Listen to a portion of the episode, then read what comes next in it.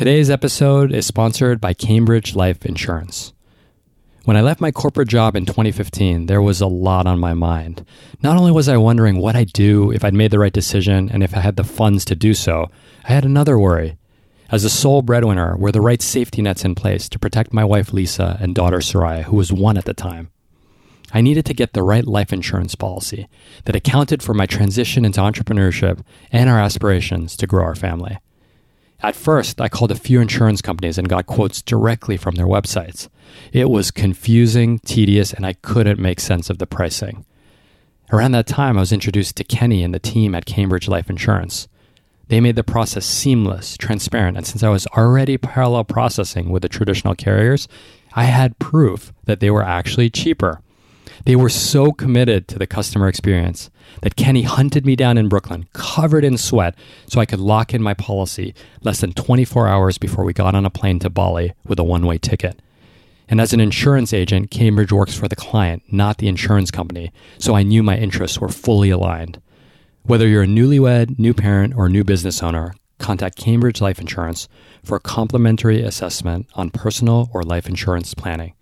Visit bit.ly slash gocamlife. That's bit.ly slash G O C A M L I F E. Welcome to the Rad Awakenings podcast. I'm He.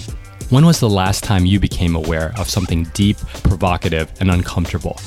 In these moments, we level up in our work, our creativity, and most importantly, in our own heads. Each episode, our guests will describe their rad awakenings. The conversations are real, raw, and will share in both struggle and joy.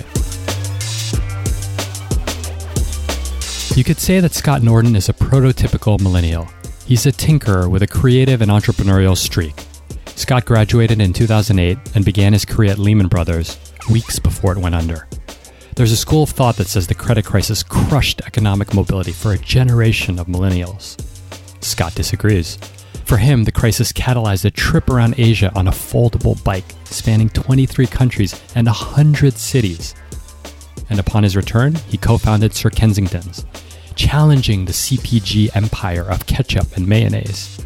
We dig into mission driven businesses. Are they marketing hype or actually changing the world?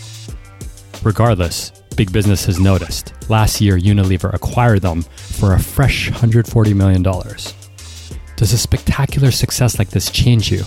Yes, of course, it takes economic failure off the table. But contentment, presence with loved ones, a quiet mind, and yes, even freedom don't change overnight and can remain strangely elusive.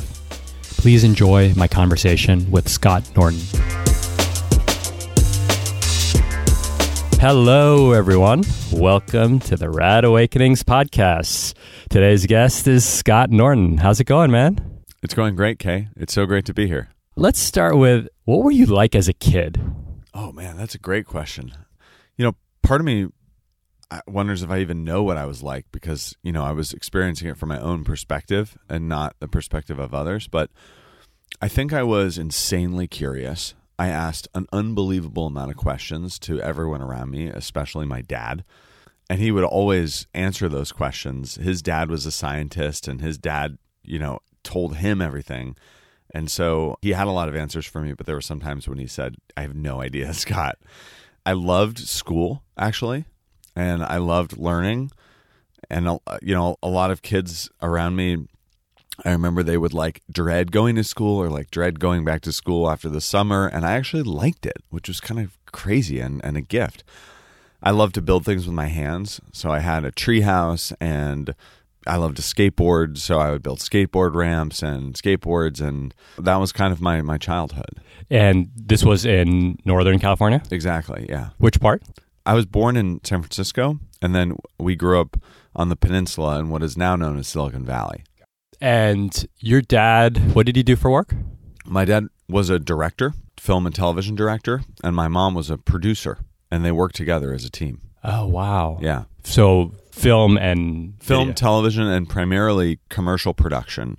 So, not necessarily things you'd see on TV, but in technology, in biotechnology, and life sciences, pharmaceuticals, they would make movies, videos, and communication around those companies. You answered it in, in one way. Did that creativity kind of percolate down into your kind of everyday machinations of, of childhood? Absolutely. I mean, I think I'm very much my parents' son.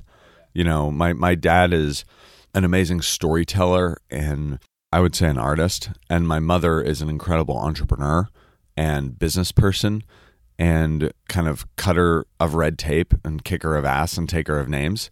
And so I'm probably a little bit more in, in my dad's ilk than my mom's, but both of them influenced me tremendously.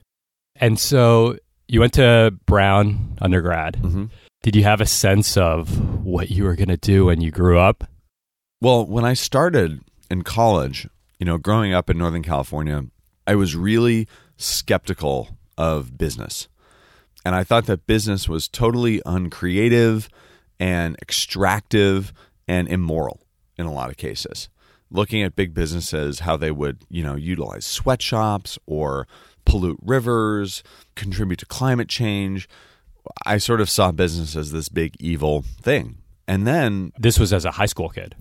yeah, Where did that like I think how? going to like you know being in a in a probably probably liberal environment going to a very progressive catholic school that focus a lot on kind of ethics and also just you know being in northern california it's kind of that was the birthplace of the hippie movement.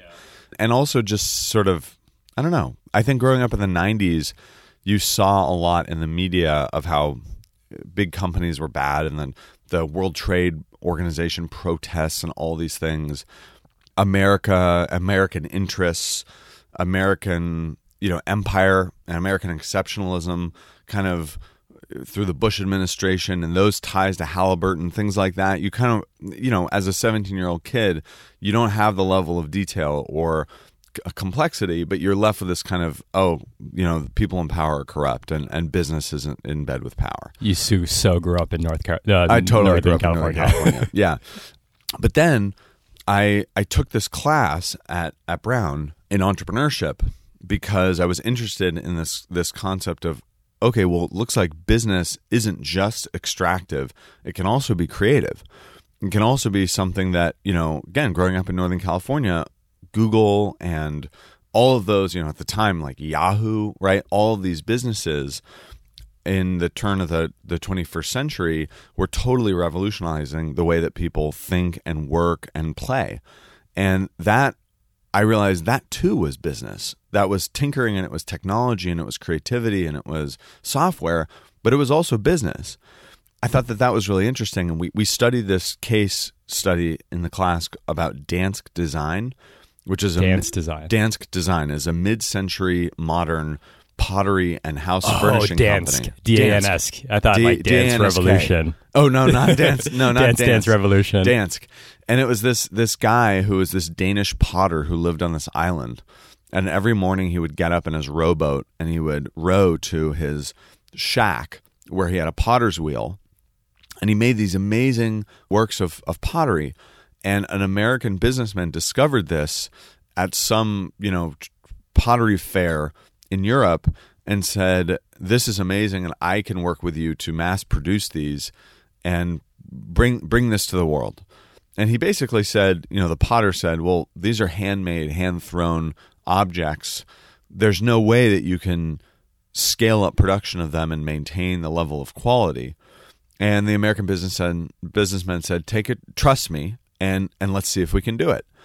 And they were able to figure it out. And it was from that that that the concept of Danish modern design and Danish ceramics and porcelain, cookware started to enter the global design conversation and influenced, you know, many many generations of designers, artisans and really permeated how we you know how we live our lives today. A precursor of IKEA of sorts. In a way, Yeah. yeah. in a way. You could make the argument that they were a proto IKEA of sorts, but they weren't as affordable. But they did use business to bring good design to the world. And I when I heard that story, I thought, okay, here's an opportunity and here's a case where business is taking a good idea that's small and turning it into a good idea that's big. And I think it was that that started to make me that started to click for me that entrepreneurship and business wasn't just a means to a livelihood and it wasn't just an avenue to unchecked power, but what it was was a flywheel and a growth opportunity for good ideas that are in line with your personal principles, values, and sense of purpose. And in this case, being the spreading of beautiful design without sacrificing on quality.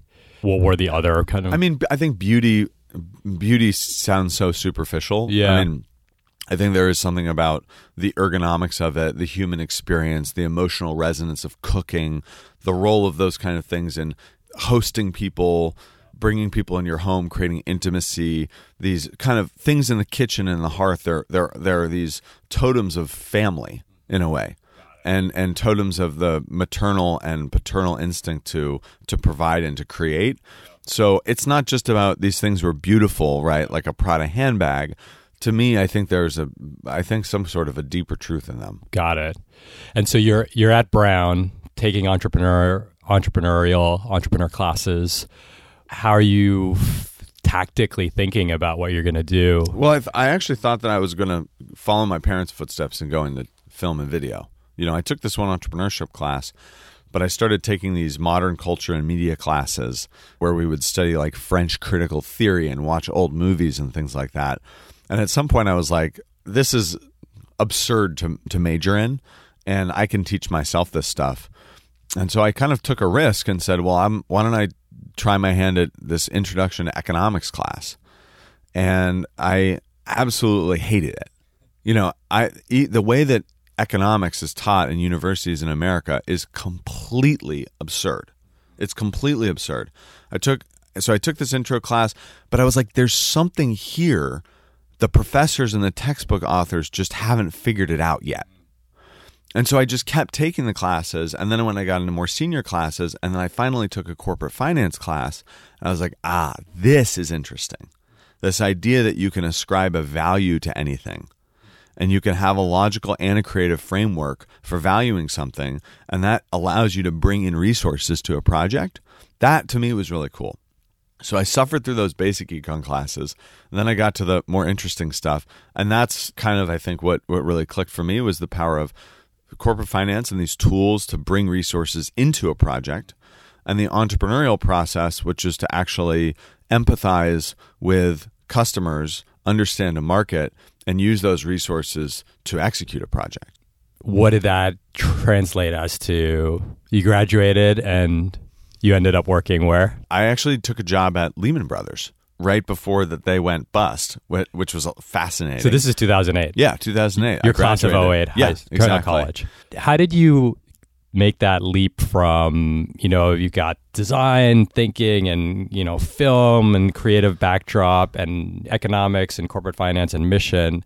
How did that like translate into like, yeah, high I mean, it wasn't trading? super linear, but I had a friend working at Lehman Brothers in Tokyo, and I had done some traveling, and I thought, wouldn't it be cool if I could find a company to put me in Tokyo so that I could live in Japan, get closer to Asia, and kind of experience another culture and learn a lot. And so that's where I, I, I went directly out of college to investment banking in Japan. Oh, wow. So Yeah. a big part was the motivation to get to Asia. Yeah, Yeah. exactly. It was a, when I was in college. I sort of had this realization, which was that I wanted to live my life like a character in a book, and I wanted to make decisions to make for the most interesting story of that book. Ah, wow. So, so many of the things, so many of the decisions that I make, like things like that, that might not seem like li- linear from a a career development point of view.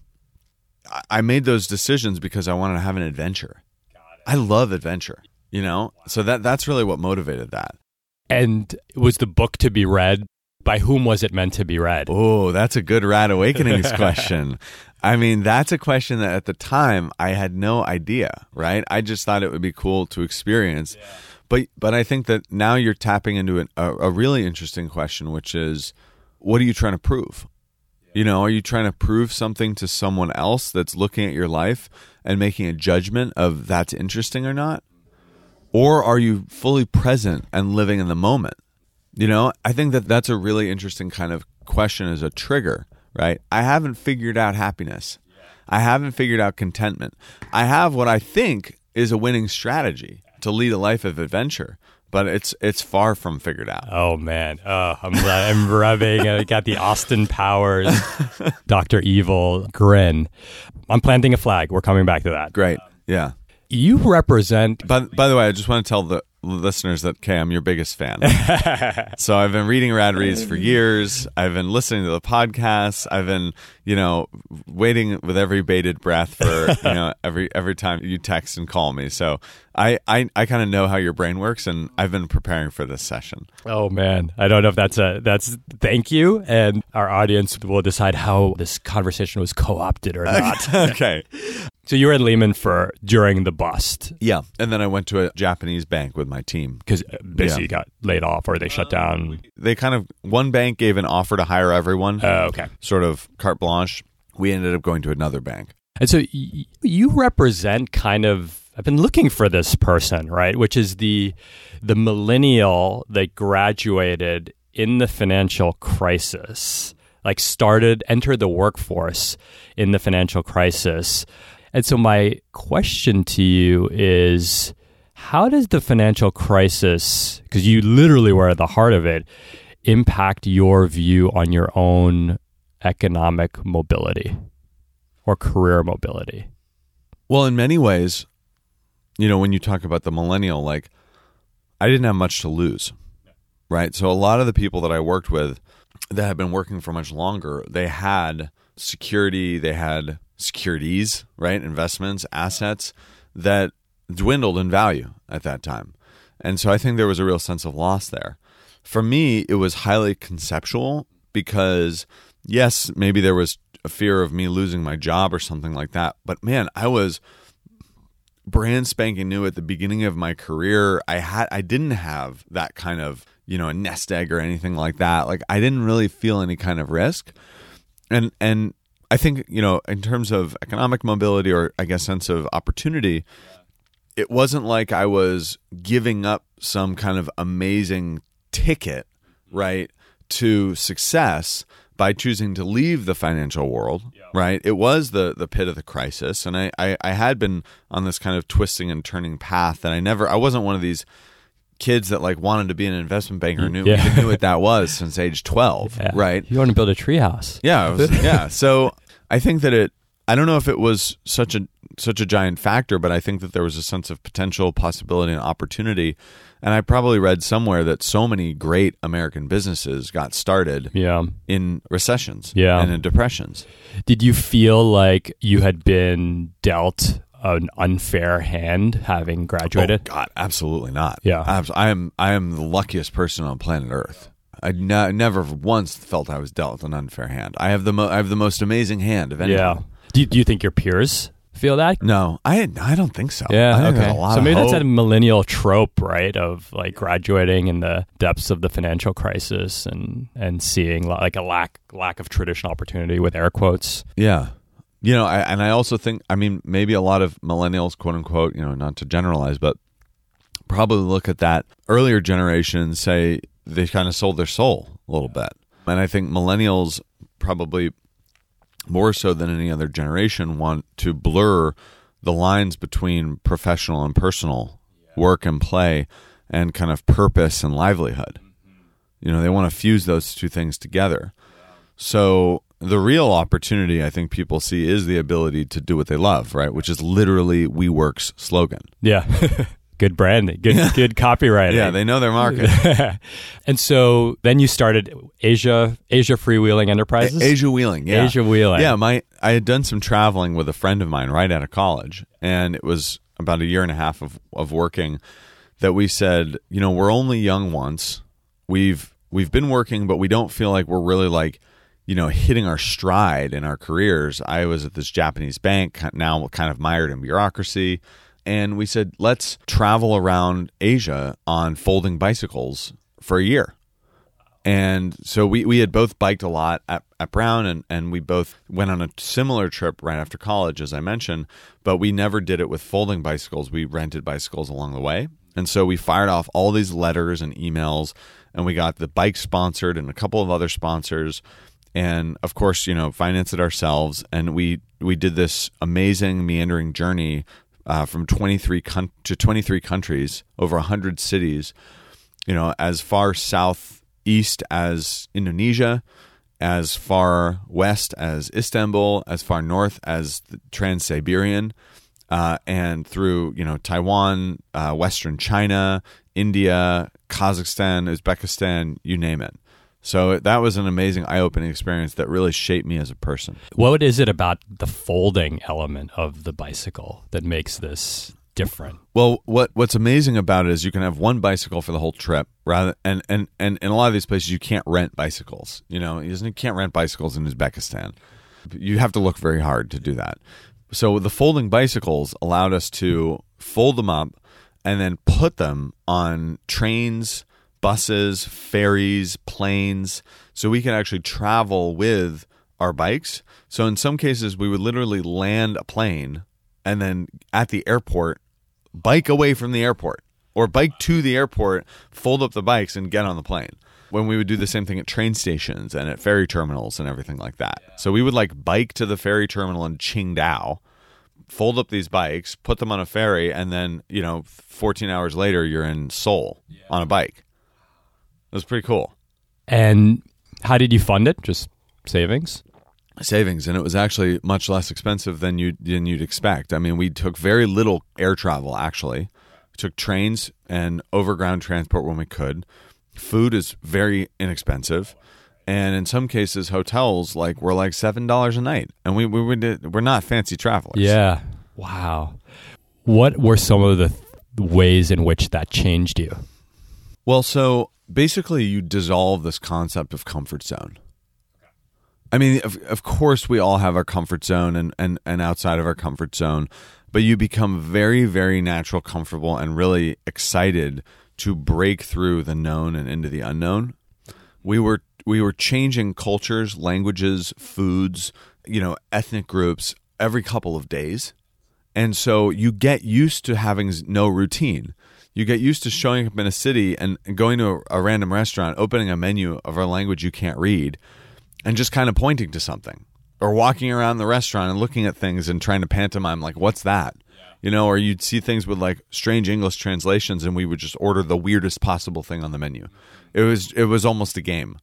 And i think that that that concept of sort of being at home with the world and and dissolving your comfort zone a bit when it comes to those things that at the end of the day you know don't the concept of comfort zone about fear and safety for that that made a lot of sense when we were cavemen and when we were living on the savannah and we could have been attacked by a saber-tooth tiger or a lion. Short from being you know robbed by the police in Kazakhstan I never really felt like I was in danger. And and I and I think that in in general Asia values peace. You know I don't know if we could have done this trip in Brazil to be honest I don't even know if we could have done this trip in Barcelona. But where we were and the environments that we were in, they felt very safe, very welcoming, and all that the concept of kind of safety. You realize that people are people wherever you are. Yeah. and if you have the right sort of energy about you mm-hmm. and you have the right openness for people, then you will get good energy back. Yeah. Wow. Did did that trip teach you anything about happiness or contentment? Oh man, you were young. You were like early twenties. Yeah, I was 20, 23. 23. Yeah. Did teach me about happiness or contentment? Well, I think one important part of happiness and, and contentment is physical exertion, physical exercise. You know, I guess so many of the things that we're like graded on or that's like respected is about the intellectual and about the mental. And for me, like the runner's high is very important to my sanity and the kind of experience of riding a bicycle, of exerting yourself every day, that gets your endorphins going, your dopamine, your serotonin, all this kind of stuff. The sunshine. It's not like intense, right? I mean, no, it's, it's tiring. Not, it's not intense, but it's some kind of yeah. exertion. Even if you spend the whole day walking around, and it's hot as fuck, it's right? in some cases, yeah. But it also taught me that you know you you also don't become happy just by moving around and just by escaping, right? And and and just by kind of having one amazing experience after the other. Like it was great, don't get me wrong, but you can't live your life like that forever. I think you have to sort of settle down and and and sow your seeds at some point. But I got to think more about that guy. But I also highly recommend everyone do something like that. I think it, I think it gives you so much perspective on like the world that we live in here in New York and you know it just allows you to better empathize with people. Totally. Is that settling down? Is it routine or is it social or is it geographical? If you had to kind of What do you mean what what kind of settling down? Well, when you Like- said you can't keep oh. traveling and can't can't keep changing cities, going on an adventure, Yeah. like what is that core yearning to settle with quotes? Well, I, th- I think it's a. F- I mean, I think a fear of boredom and a fear of irrelevance drives drove me and drives people, and also curiosity and excitement. You know, drives people to go on these kind of journeys, and drove me to go on these journeys. But what I realized was that that will, you know, ultimately. I don't know what it is. Maybe it's something in deep in the human consciousness or psyche that makes you say, "I I want to go have a homeland. I want to find a a wife. I want to create a family." You know, I think that there's like very deep seated. I feel very deep seated motivations to do those things, even though I also love freedom, and that's one of my probably one of my biggest points of tension in my life is the trade-off between freedom and commitment. Right? I love freedom and i love seeking freedom. And then on the other hand i, I i'm attracted to commitment and things that i think will make me truly happy in the long run and do make me truly happy like love and family and these kinds of things Oh man. and it's and, and it's sort of I mean Kanye has been in the news a lot in the last couple days, and I'm I, well, I want to be careful about that. But you know, I recently learned that if you follow kind of Kanye's narratives mm-hmm. in Life of Pablo, and in and there's actually a podcast about this. What so much of what he talks about is the tension between freedom and independence and family. Oh wow. Whew. Yeah. You're my dragon energy, man. Can we let's pick another animal? You're my kitten energy, okay? We're love kittens. Yeah. So you come back and you start Sir Kensington's. How mm-hmm. how does one get off a bike in Asia and start a condiments business in downtown New York City? Where did the inspiration come from? And tell us about Sir Kensington's. Yeah. So we actually we started Was it with the biking? Friend? No, it wasn't. Oh. It was my it was my good friend from from college, Mark, and he's my co-founder. And so we actually it wasn't that we you know put stopped Asia Wheeling and then had this idea. We actually had the idea in college. So it was one of many kind of harebrained schemes that you know we slash I and other friends c- came up with. And one day when we were still in college, we were talking about how strange it was that every aisle of the supermarket had better for you products and was getting better and better. You know, there was organic dairy, there was grass fed beef, cage free eggs, organic cereal. But in condiments and specifically ketchup, there wasn't any innovation in 70 years, right? The ketchups were like Heinz and all these things that were just copies of Heinz, packaging, product, you name it. And when you pick up a bottle of the stuff, it looks more like an industrial product than a food product. It's high fructose corn syrup and tomato concentrate and flavoring oils and all this kind of stuff. So we had this idea, which was could we make ketchup from real food ingredients in the way that we wanted to eat with a more savory flavor profile, more texture, and at the same time make it ketchup that America would want to eat because it was what they were used to, but it wasn't, you know, it, w- it wasn't the same stuff that they grew up with, and it represented a kind of a balance between novelty and nostalgia. So we had this idea that if we were to create a better ketchup that tasted better and had better ingredients, it would be cool. But unless it really attracted attention and kind of broke through in culture, it wasn't ever going to attract a following. So that's how we decided to call it Sir Kensington's because we said, okay, if Heinz is Americana, let's be English. And if they're in plastic, let's do glass. And if they're squeezing, then let's be scooping. So we, we had a, a strategy to create basically an opposite ketchup to Heinz that was better than Heinz. This was in college. In college, yeah. So we started to we we You made it on our mothball that idea, or you Yeah. actually started. Well, we we started making it, and we threw a couple of ketchup parties. I was actually just looking at pictures of it last night, reminiscing. And then we tried to mothball the idea when we graduated, but then people kept coming to us and saying, "Hey, what's going on with that that ketchup? Can I buy some?" Another friend of ours, friends, basically, yeah, yeah. one of our uh, uh, one of our original co-founders said, "You know, you guys are graduating. Let me keep running with this." And so he did a bunch of research around how we might be able to manufacture it and finance it, and and we did some research around how to enter the market and you know how to design the labels and all this kind of stuff. And then it was it was Mark, my partner, who really, when I was on Asia Wheeling, I was floored when he said that he was going to pursue this full time. And so I said, Great, I'll join you when I'm back.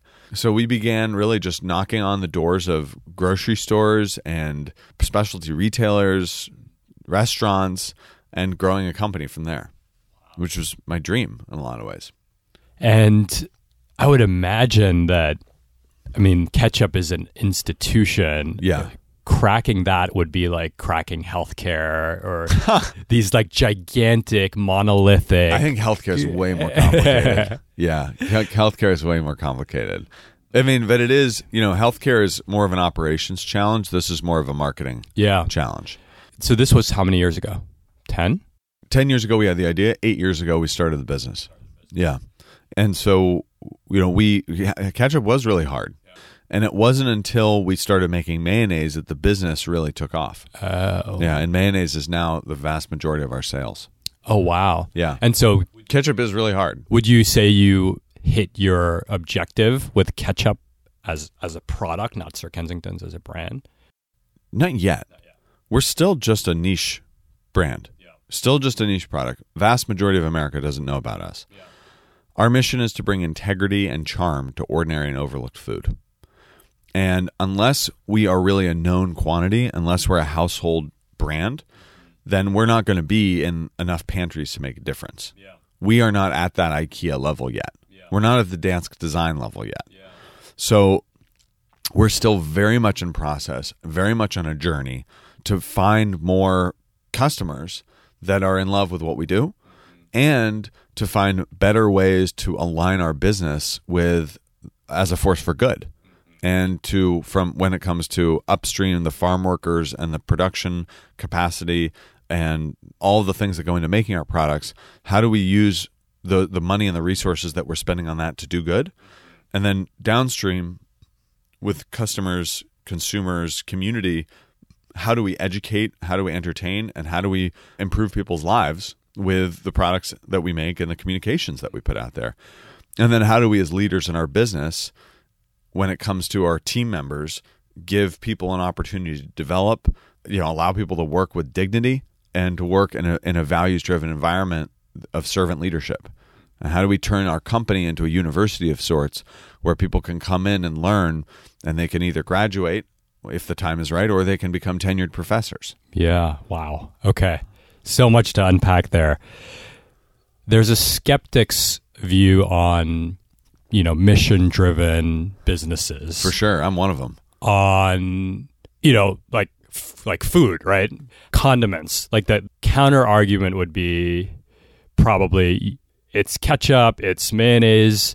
What is the mission behind that? And and not saying this about Sir Kensington's, but people are slapping on that like we care about all these social causes by our product. Like what differentiates like your approach to your mission, like the things that you truly care about versus like marketing shtick that is trying to get people to like pull on emotional purse strings. Mm.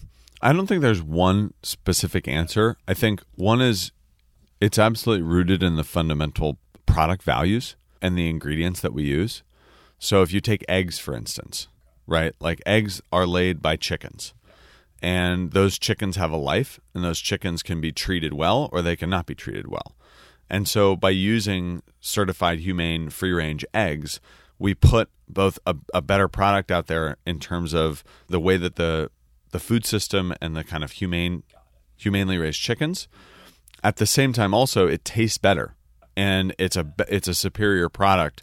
I don't think that on its own talking about those product values are going to actually sell the product and make it break, break through. It has to be in service of a better product that people prefer and that tastes better. And obviously, it costs more, so they're, they've got to be willing to pay for that as well. Exactly. Yeah. Yeah.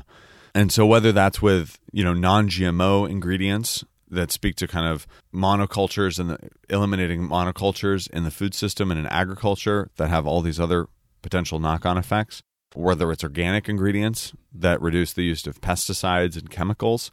And then that's kind of all the upstream stuff and then I think on the downstream side it's one of the biggest tools that we have and the biggest potential that we have as a company is in how we choose to communicate.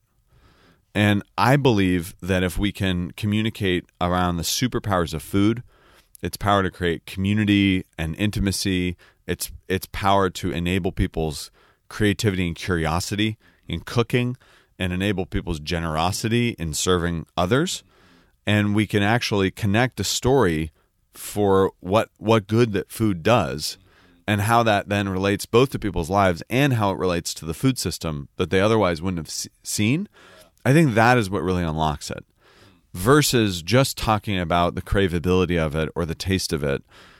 I will say though that we are not a company that's saving the world quote unquote and i think there are some companies that are that are really truly rooted in doing good and and fixing big problems. You know, one of our our sister companies is Seventh Generation, which makes cleaning products, and they have been you know for more than two decades single-minded about eliminating toxins and chemicals from from homes, from people's bodies, from waterways. And it's been a long slog for them. But 20 that- years, you said? Oh, more than 20 years. Yeah, that company has been, I don't know exactly when it was founded, but it's longer than most people think. And their products didn't always work that well either. You know, and they'll be the, they they will admit that. But now they they work amazingly well. And that was a company that was really founded on doing good. In the food world, it's interesting because even by being kind of ethically neutral, we're we're much better I think, and we're and we're much more morally aligned than some of these big food companies. That in the second half of the 20th century, we're just literally engineering products to be as addictive as possible and as inexpensive as possible, and finding new ways to make cheaper sugar and new ways to make cheaper fat and new ways to to basically cheat the nutrition facts system that that is legally required to be on these Yeah, packages. almost like casino. I mean, yeah, I, and I think, and these are, you know, these are some of the products that people love, and like I personally like love to eat an Oreo on occasion. Mm-hmm. Yeah. And if you look at what's in an Oreo, Yeah. it's a science experiment. Yeah.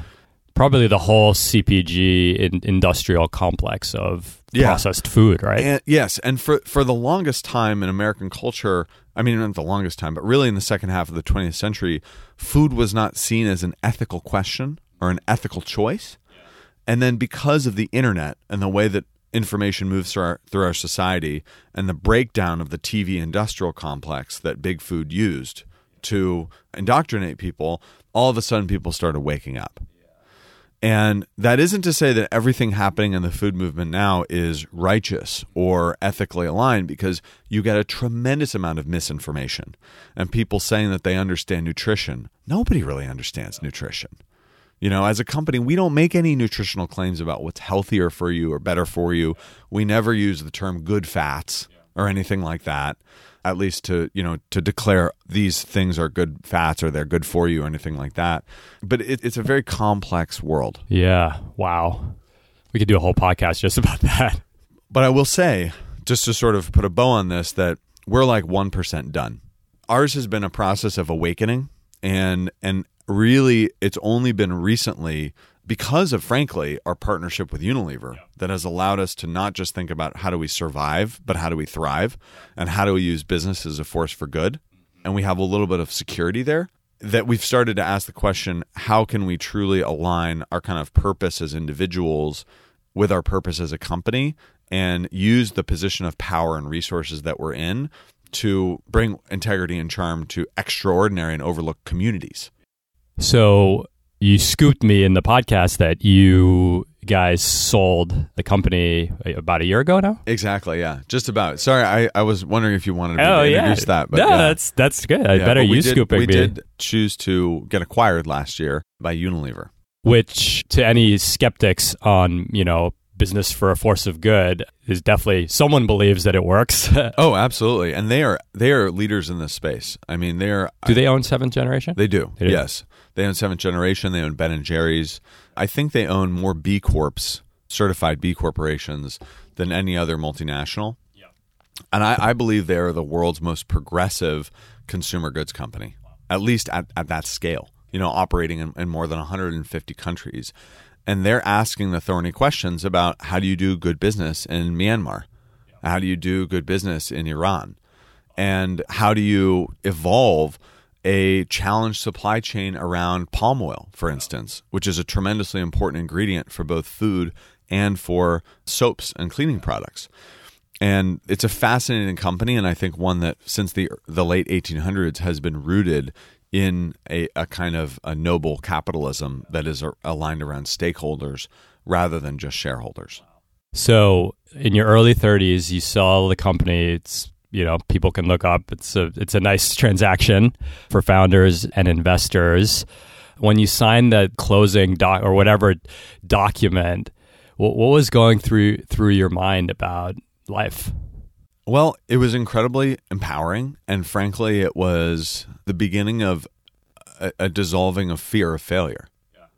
You know, I mean, we w- by selling the company and by sort of finding a home for it, and while of course we could have continued growing the business, and we're growing the business now, but we could have grown the business independently.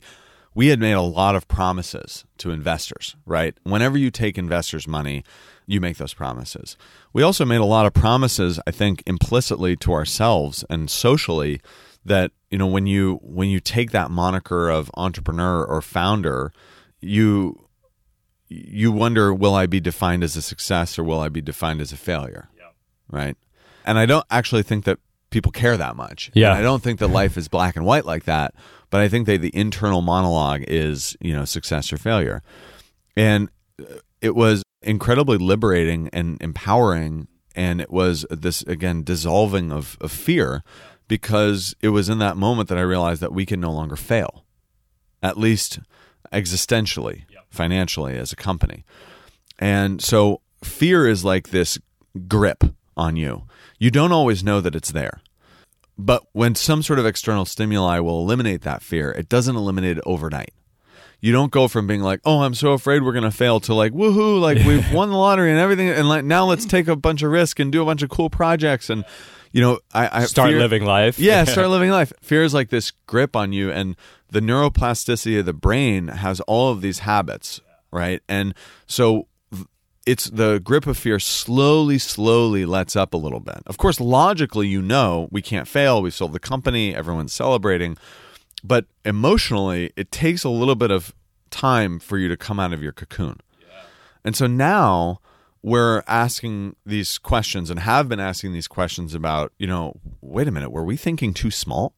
You know, if we were making all these decisions to optimize for not failing, how do we now make decisions to optimize for truly thriving and leaning into our mission, leaning into using business as a force of good, taking more risk and having more tolerance for empowering our team to take risks and and really uh, living this life of servant leadership. And it's incredible. I mean, I think it's it's this current stage in the journey, and of course, it also comes with lots of challenges too, because we are part of now, you know, a, a company with thirty thousand employees. But at the same time, and we we do you know have independence. We keep our office, we keep our team, but we also have a lot of systems integrated, and and systems can be really challenging for a startup. But now I think we're in an amazing place that you know personally and emotionally, I, I feel some relief but it's not something that's overnight and it's also not something that's permanent either. So I think there is absolutely kind of a euphoria and an invincibility that you might feel and then you kind of return to reality, right? And then but, but what's beautiful about it too is you realize that like I'm not in this for the exit. You know, I'm in this to build. I'm in this for the journey and I'm in this for the people. And I think that's what's so cool is just being reminded of that. Yeah. What about so on on the personal level, right? I mean, you check that box. You are a successful entrepreneur with an exit under your belt. How do you measure yourself to that bar of success? Do you feel like you're a success? No, I don't feel like I'm a success. To me, success is contentment. And I think that I, you know, you could absolutely you could say that narrative and you could describe success in that narrative. But ultimately for me, success is like how do you feel every day? And I currently feel like I don't have as much control over my own time and intentionality over my own time as I'd like. I don't feel like I spend enough time with my family. I don't feel like I have enough presence to give to my 14 month old son and my amazing wife. I will admit that I have trouble with my off switch, yeah. right? I love to build and I love to build so much that it's almost a form of addiction or workaholism. And I think that that is my next challenge is now that we can't fail, it's like, well, Scott, like, can we, can you spend more time at home? And I want to say yes, and I do say yes, but now it's really hard for me to turn intention into action. Why is it so hard to spend time at home? And I'll share. I, I could talk about that as well. Well, like I said before, there's this there's this tension between freedom and exploration, and what's next, and and home and commitment and what you know and what's what's always going to be there. And like as I love to kind of vagabond and you know if someone invites me to a dinner with a bunch of interesting people I'm like oh yeah I want to do that. And and I have to get in the practice of reminding myself to say no as a default. But even saying no as a default there's some stuff that I just really have to say yes to or travel outside the country. But I also think that I'm just I'm not as good, frankly, at the intentional head game that you know you profess on Rad Reads. Profess, you know, don't act. like you know all those things about like the you know productivity gurus where it's like wake up at six in the morning and make a list of like the top 10 things you want to do in the week and then make a top 10 list of what you want to do in 10 years and then rank them and like assign different like energy values to them and like predict how and like ask the question of like who's going to enable this goal it's like all that kind of stuff my brain is so bad at I love to be in states of creative flow. I love to be present. I don't like to plan for the future. Yeah. And it's a real challenge for me. And it's something, it's a growth area for me that I want to get better at. How does one stay, because I'm struggling with this too, how does one stay, I'll ask it or state it, that state of creative flow versus being a parent yeah. and a spouse?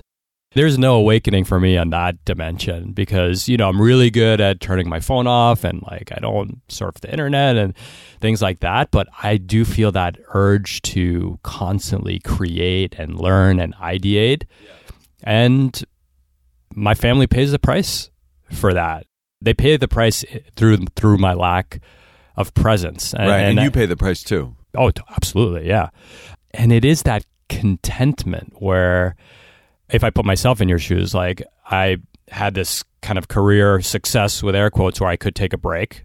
I took a break, tried to find myself, and stumbled into this accidental new career that I have now that I'm decently good at. It's starting to make money, you know, it's self sufficient.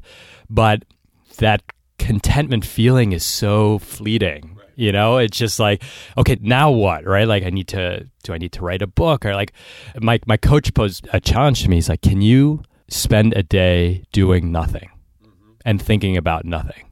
Yeah, that's a good question. I can. Yeah, I don't think you could. I don't think I could either.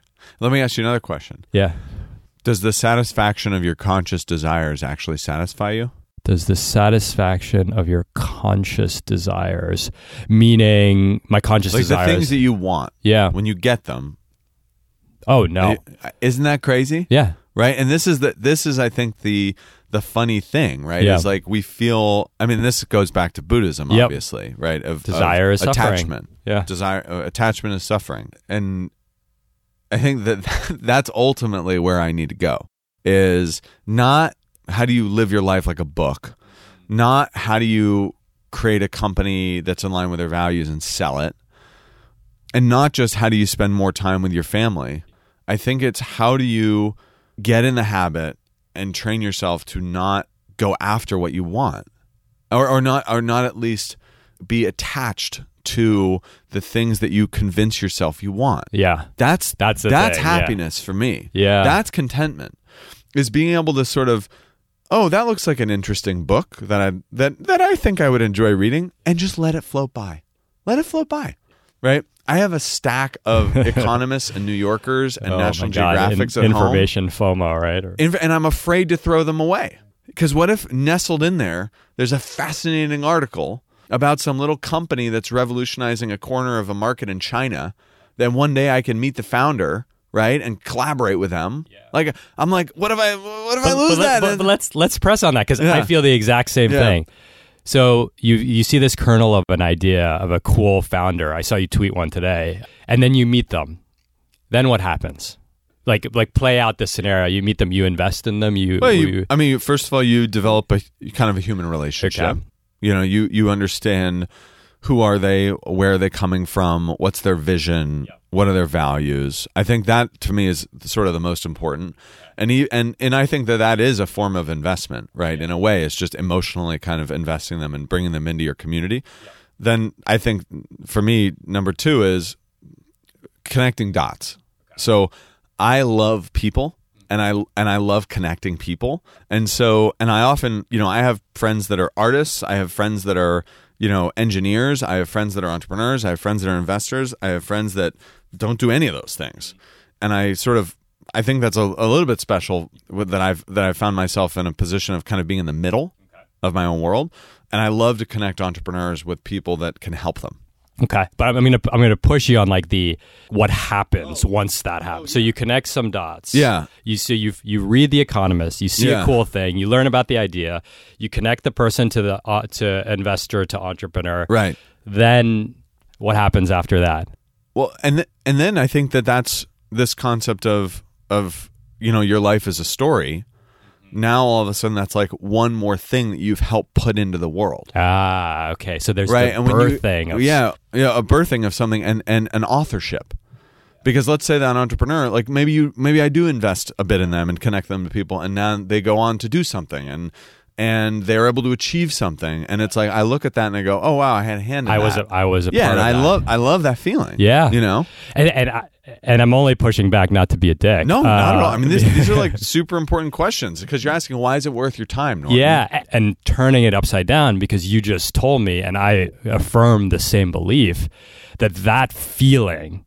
It's remember where we started. It was like an economist laying there. That's where we started. yeah, yeah. like the the the anxiety of an, a pile of economists turned into the desire, like to birth a beautiful idea into the world that could have tremendous impact, and the cost of it is what what the Buddhists would call dukkha or suffering, and and you and I would say the the cost to it is borne by the inability to be present for guess what the most important human connection in the world our wives and our children right and and I, I get, I'm getting animated about it because this is this is my struggle every day and I can't even purport to have a solution to it but I, I I think one solution is, is just noting the irony Yes. of it Yeah, it's and, absurd. and saying it out loud Right. And you all often talk about the fear of death, yeah and uh, like I've told you before that I don't, you don't really have that I don't fear death Yeah. literally,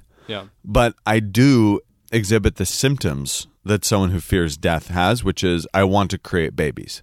I want to create versions of myself that live beyond me. yeah well leg- I mean Right, and so- legacy right That's legacy, right? That's exactly the same thing as you know when you when you do help an entrepreneur or when you help a creative y- y- you're inserting a bit of your own self, your conceptual DNA into these things. And then, you know, like to your point, I'm neglecting my like literal Your- child. and your literal legacy Yeah, right? Your literal legacy. And so it's and I, I think these are kind of new problems. Yeah. I think That's that top humanity of, is some top right? of Because, like, Maslow's hierarchy shit. for like well for, for like hundreds of thousands of years uh, you couldn't really communicate with anyone outside your village right and you sort of didn't have an option of what job you chose right? You were either a farmer or you did some sort of a trade that your parent that your father did.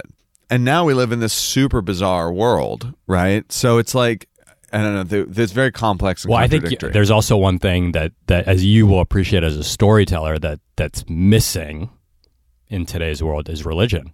yeah. Uh, yes abs- absolutely. Missing in the sense that in that existence that you just described, all of these questions Who am I? What's my legacy? What happens to me after? Yeah. Who judges me? Who judges me? W- What are my values, my morals? yeah. We used to have an had a- easy playbook. Yeah, yeah there's a playbook. Yeah. And so we're And off. now we don't have that. We're off fending for ourselves, trying to write the playbook. Yeah. Right. We're creating our own religion here. Oh man. Replacement for religion. And so, oh man, I could. I, I love you, man. We could talk about this forever, and we will, and we do for our listeners, as, in case you couldn't tell.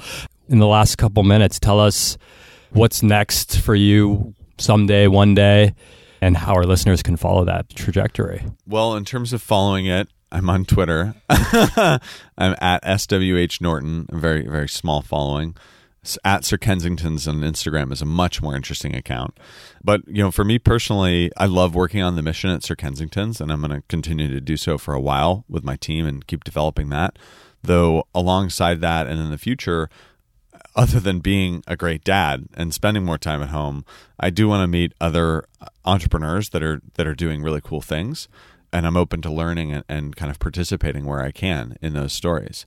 And so please share ideas with me and, and follow along. And I kind of look forward to being part of, of more creative stories. How do you think Scott Norton in 15 years is spending his days I definitely will be spending time teaching. teaching? Yeah, so at least some portion of my time in some capacity. I love to teach. And so whatever I'm good at, I want to give those gifts in the form of teaching and, and communicating. And hopefully I can also be uh, helping people with organizations, businesses, entrepreneurs connect the dots, build and bring bring in resources into those kind of companies as an investor or as some kind of an advisor because I do feel like I can kind of marry the world of capital and of entrepreneurship. And maybe there'll be a fold up bike. Oh yeah, and uh, there will definitely be, especially in 15 years, when my son is 15. I mean, we're gonna hike Hadrian's Wall. that We're gonna walk the Bernese Oberland. I've got a long, long bucket list of, of hikes through northern Italy and Southeast Asia. You know, so he, he's gonna be traveling too. Yeah. yeah. Awesome. He's too he's too young to do that now. Awesome, man. This has been so fun. Thank you very much. Thank you, Khe. Yeah, thanks. It's been an honor. Thank you for listening to the Rad Awakenings podcast. For more information on all things rad, including our weekly email newsletter, please visit us at radreads.co. This podcast is a labor of love and funded by the community's generosity. And if you're interested in supporting us, please join us as a patron by visiting patreon.com slash radreads. And of course, leaving a five-star review always goes a long way. Thanks again, and until next time.